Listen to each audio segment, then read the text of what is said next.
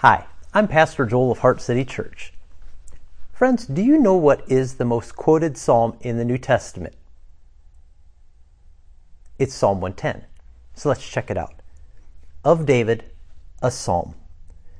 The Lord says to my Lord, Sit at my right hand until I make your enemies a footstool for your feet. The Lord will extend your mighty scepter from Zion, saying, Rule in the midst of your enemies. Your troops will be willing on your day of battle. Arrayed in holy splendor, your young men will come to you like dew from the morning's womb. The Lord has sworn and will not change his mind. You are a priest forever in the order of Melchizedek. The Lord is at your right hand. He will crush kings on the day of his wrath. He will judge the nations, heaping up the dead and crushing the rulers of the whole earth. He will drink from a brook along the way, and so he will lift his head high. Friends, that is Psalm 110, the most quoted psalm in the New Testament. So, why is it so important? Joel, why does the New Testament suggest Psalm 110 is such a huge help to you and I? Well, there is a scene in the temple just a few days before Jesus knows he's going to die on the cross.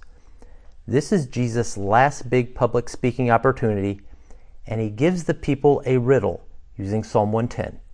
He says, How can the scribes say that the Christ is the son of David? David himself and the Holy Spirit declared, The Lord said to my Lord, Sit at my right hand until I put your enemies under your feet. David himself calls him Lord. So how is he his son? It's Mark 12, verses 35 to 37. Jesus asks a riddle. Why do the scribes say that the Christ is David's son? The scribes had taught that the prophesied Christ, the one who would defeat all of Israel's enemies, he would be a son of David. And Jesus quotes Psalm 110, where David says, The Lord said to my Lord. Jesus is saying, The scribes are teaching you that your Christ is David's son. Okay, but David himself calls him Lord. Why in the world would David address his son that way? Jesus is saying, Isn't that strange? Any of you fathers going around addressing your sons as your lords? Parents, do any of you call your kids in for supper saying, Lord Billy, your dinner is served? Jesus says, Why does King David refer to the son that came after him as Lord? That makes the Christ's identity sort of a riddle, doesn't it? And this is the riddle we need to solve if Psalm 110 is going to be of any use to us today or going forward. Friends, what Jesus is saying is that this psalm is all about himself and who he came to be for his people who are living in this dying world. Jesus, the Son of God, became the Son of David when he was sent by his Father on the greatest rescue mission in human history. Jesus became man in order to save mankind. So, why is Psalm 110 such an important help for us? Psalm 110 reveals who Jesus is for us as prophet, priest, and king. First, Jesus is our prophet. He declared that Psalm 110 revealed him to be God's answer to a dying race. Jesus is God's final word to us, Hebrews 1 2. Jesus came and spoke to you and I and brought us new life. And it is through his word and by his spirit that he reveals God's will for our salvation. Second, Jesus is your priest.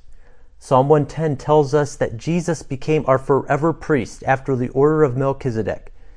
And just because we don't know much about Melchizedek, Jesus being your high priest is of huge importance.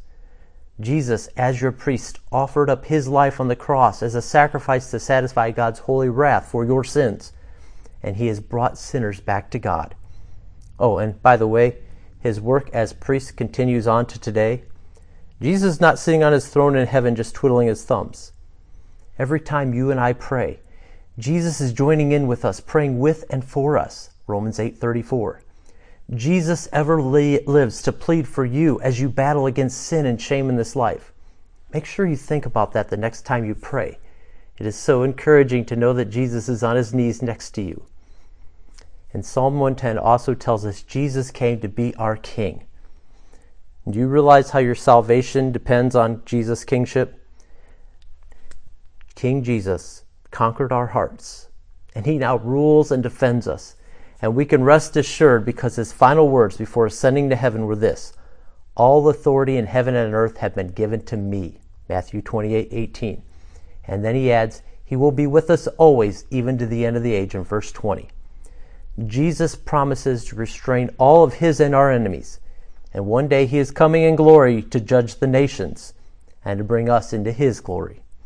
So give thanks today and consider how Jesus, as prophet, priest, and king, has changed our past, present, and future. My friends, remember who you are and who you belong to.